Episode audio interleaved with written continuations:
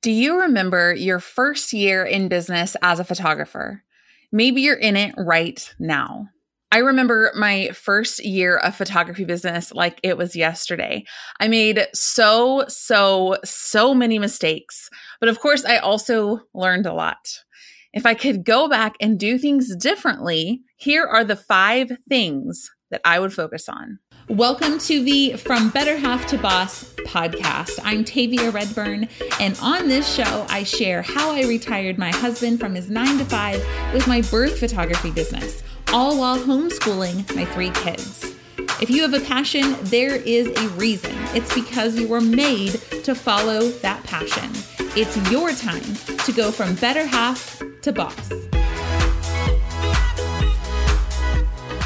Hey y'all, I'm Tavia and I help photographers learn how to specialize and get fully booked with ideal clients so they can go full time. I do this with my birth photography certification and my three step marketing method so that you can get fully booked without discounting your prices. Before we get into the episode, I really want to share with you a cool experience that I had. So, the coaching group that I am a part of as a student had their first in person retreat since before COVID. And it was incredible to be in a room with people again. Like the energy is just unmatched. And it took the pandemic and me missing in person events for so long to realize that virtual stuff just isn't the same. Like, I know people want it to be the same and they do a lot of things to try to make it the same, but there's really nothing like being in person. And what's funny about this retreat is we didn't talk about any business or marketing strategy. It was all the mindset shifts and beliefs it takes to hit your next level in business. And I think for a lot of photographers who have been in business for two to five years, you know what to do. Like, you know, when you're bringing the strategy and the marketing things that you need to do, right? You know the moves you need to make. So, what's holding you back from doing the things that you know will make the difference in your business? And that's a question that I hope that you will sit with. Like, if you have the knowledge, what is it that is keeping you from actually um, doing the things that you know are going to make the difference in your business. So I thought it was really interesting that we all got together for our very first conference in a long time. We didn't even talk any business or marketing strategy, but it was exactly what all of us needed. If you want to have like an in-person event, if you're like, I am craving that, I am missing that, well, you shoot me a DM on Instagram because I am halfway thinking about hosting an event in Oklahoma City for birth and baby photographers. And I would love to hear from you. Shoot me a DM and just say event in the caption if that's something that you're interested in. So, my goal in this episode is to share what I wish I did differently my first year in my photography business so that you can learn from that yourself and hopefully see where you might be making the same mistakes in your own business right now. It's always my hope that this show is an accelerator for you and your business. So it doesn't take you a year or two or 10 to learn from these mistakes. It can take you just 30 minutes and one podcast episode if you actually listen and apply it, right? So before we get into the mistakes that I'm going to share with you, and there are five of them, I want to say that ultimately, I'm glad everything in my life and business happened the way that it did and the way that it has yes, I experienced some sucky things along the way, but sometimes that's what it takes for us to get to our goals and our dreams, right? I always think Kelly Clarkson, what doesn't kill you makes you stronger. And I can't help but like sing that in my head when I say it. But it's so true. What doesn't kill you makes you stronger. Like when we go through these struggles, they do make us stronger and we learn lessons that serve us later in life. So the first thing I wish I did differently my first year in business. I wished I believed in myself. I wish that I believed in myself.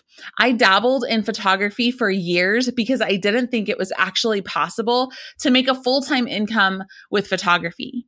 And most likely, like you, I loved it, but people were paying me $50 and $100 here and there for sessions. And I honestly never thought it was something that could blossom into what it has today.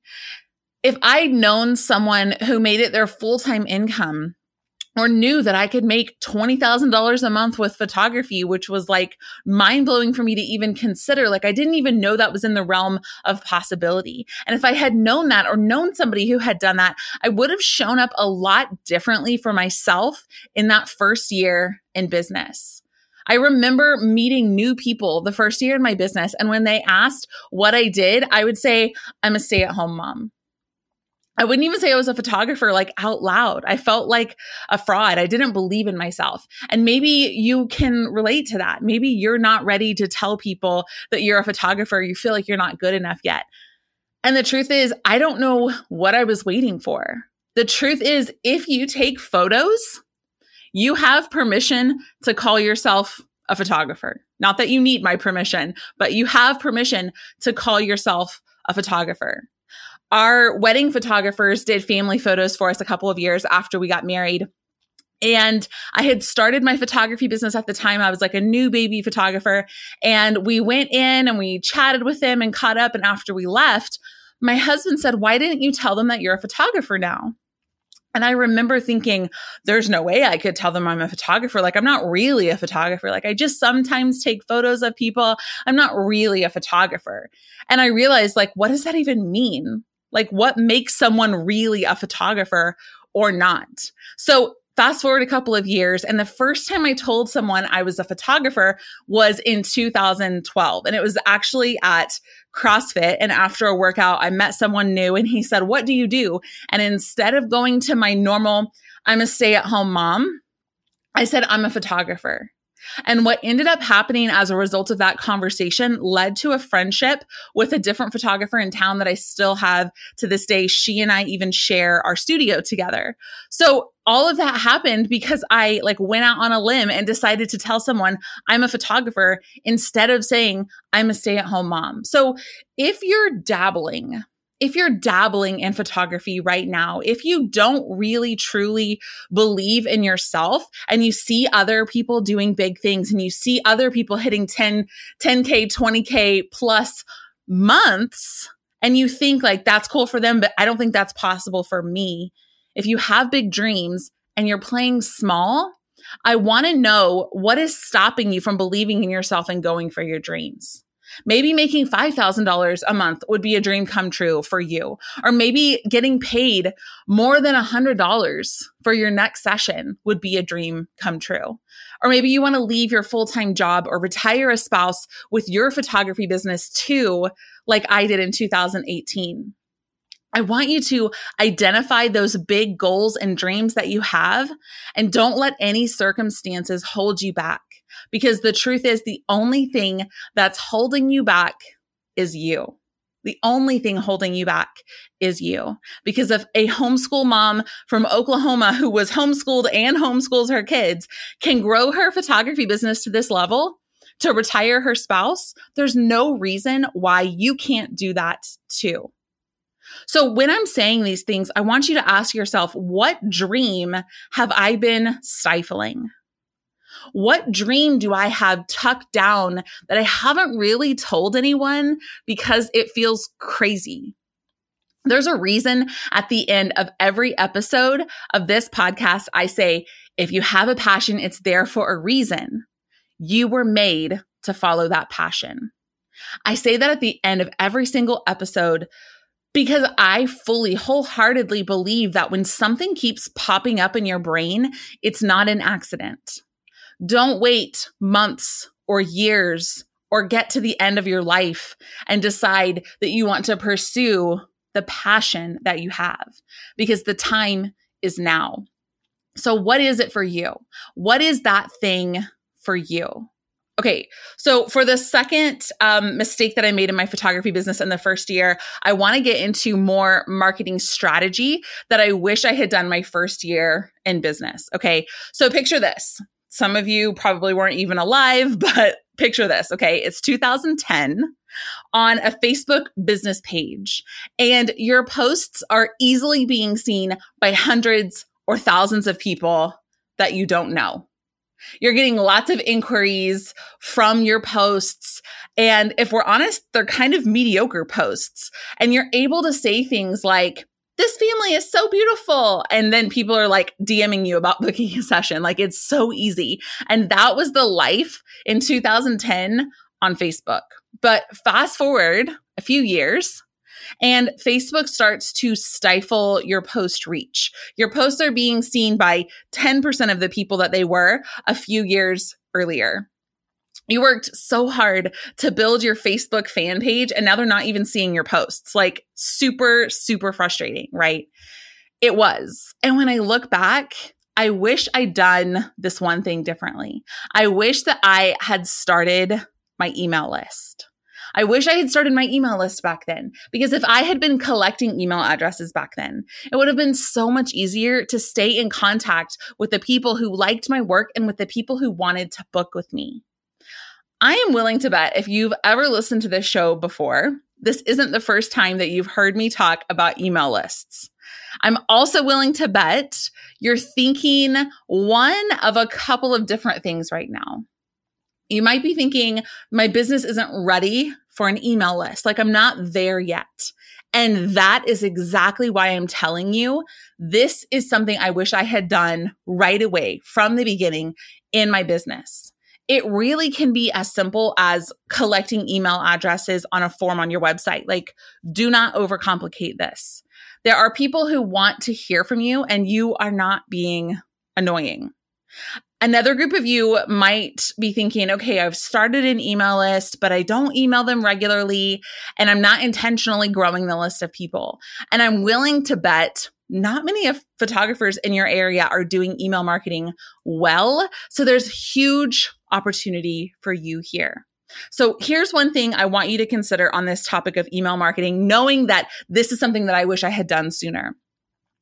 If social media deleted your accounts tomorrow and you lost every single person that's currently following you, where would your business be? Where would your business be? Hey, are you struggling to get booked? If so, friend, you are not alone. A lot of photographers struggle with getting quality bookings from ideal clients, and it's usually because they don't have a marketing system in place.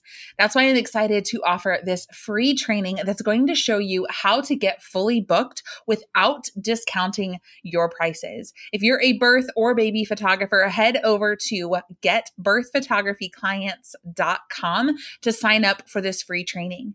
Imagine having a calendar calendar full of clients that are excited to work with you. Picture yourself turning away business because you're too busy. It's not a dream, it can be your reality if you join us for this free training. Master the three critical ingredients every photographer needs to go from no bookings to fully booked. Head over to getbirthphotographyclients.com. The next thing I wish I did differently my first year in business is I wish I didn't let other people's opinions control me. I've been listening to Jennifer Allwood's book on Audible called Fear is Not the Boss of You. And I'm only a couple of chapters in, but I'm loving it and recommend it. And in the book, she talks about people who are super responsible people, or she calls them SRPs.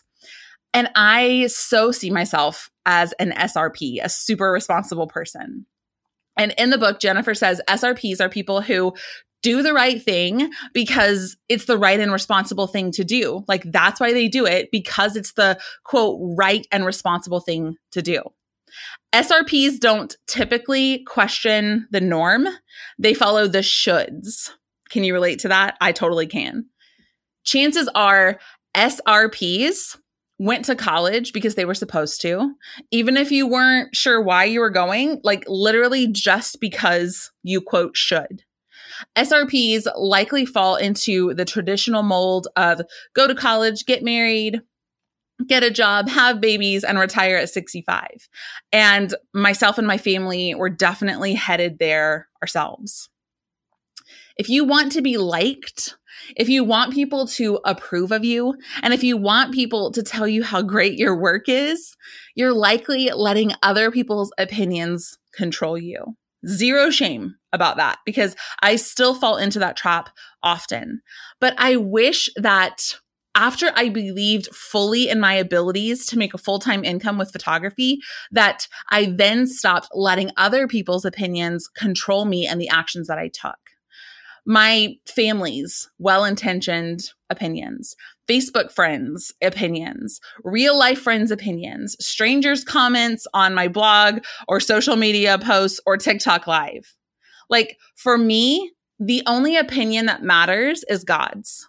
And when I stepped into that power, when I stepped into his power, like literally magical things started happening for me and my business because that was the opinion that I cared about and still care about. Even up until recently, I wouldn't tell people I was a birth photographer. I'd say I'm a photographer or a baby photographer because I thought people would think it was weird or gross. And I don't always feel like explaining birth photography, if I'm honest. but then I recognized that I wasn't telling them I was a birth photographer because I cared too much about what they thought about me. So now when I tell people I'm a birth photographer, it's spreading the word about birth photography and it gives me the chance to explain how awesome and unique it is. And who knows, maybe that person that I said that to never considered it and will hire a birth photographer and not have the same regrets that I did not hiring one. And all of that could happen because I stopped caring about what people think about me and my choices. Pretty powerful, right? I think so. The next mistake I made the first year in my business won't be a surprise if you've ever listened to this show, but man, I wish that I'd niched down uncomfortably small the first year in my business. When I first started out, I literally photographed anything and everything. And maybe you've done the same thing. And there's a point early on when you're figuring out what you want to specialize in that that works, right? But there also comes a point where you know what you want to do and you're scared to do it because you're afraid of turning people away. If you have questions about niching down, I want you to check out episode 80 of the podcast called How to Target Your Ideal Client on Social Media. So, the uncomfortably small piece of this um, statement, like niche down uncomfortably small, that wording is important, uncomfortably small, because it's easy to say, like, oh, I'm a motherhood photographer, I'm niche down. Or, oh, I'm a wedding photographer, I'm niche down. And I would argue that those aren't as niched as they could be to be super profitable. There's another spin I want to offer if you're like rolling your eyes that I'm talking about niching down again. Like, what if your niche was the Christian photographer who isn't shy about her faith? Or what if your niche is the emotive photographer who photographs families without doing any posing? Or what if your niche is high end maternity portraits that are studio and high fashion and super styled? Your niche is something that you're known for. Okay. So don't use those examples as like a loophole to go super general on me. Okay. I want you to get uncomfortably niche down so that you can stand out and get paid well to do the work that you love. The next thing I wish I'd done the first year in my business was use a CRM and stuck with it. So, what is a CRM? CRM is client relationship management. Basically, it's just a way to keep all of your emails and contracts and invoices in one place. And I use a company called Honeybook, but there are a lot of options out there. And I wish that I had picked one and stuck with it because I can't tell you how long, embarrassingly, I used physical pieces of paper for my contract and had people like physically signing it and used PayPal to send invoices. It was a mess to keep up with. And I was super unorganized for like way too long. And the reason I did that is because I thought doing something different would be really complicated to set up. When I finally chose a CRM, which was Honeybook, it was kind of complicated to set up. So then I jumped to a different one. And then I jumped to a different one and I kept bouncing around because I thought I was missing something. Like I thought it shouldn't be this hard to set up. Maybe you can relate to that. The truth is, and the truth that I discovered much later in business is it just takes time to set up especially when you don't have your workflows already established. But man, once I set it up, it has made everything in our client process so much easier. And it made it easier later in my business to bring on a customer service person onto my team because it was already set up and ready for her to go and ready for her to step into. If you're a photographer just starting out, or if you've been in business for a while but are ready to make improvements to your business, pick one or two of these mistakes and improve it for yourself and your business. Remember, you're not going to get better or book more clients simply by listening to this and never implementing anything from it. You have to take action. If you want more help, make sure to check out my free marketing training happening live on April 13th and 14th. And it is all about my three step marketing method to get you fully booked without discounting your prices. If you're enjoying this podcast, please hit subscribe wherever you're listening. And thank you so much for leaving the show a review on iTunes. I read each and every one, and it helps this podcast reach more people. So thank you. And my friend, if you have a passion, like I said, it is not an accident. Not everyone loves the thing that you love. So, whatever your passion is, it's there for a reason. And I hope that you get out there and put your passion on blast so you can serve people who need you. Have a great week.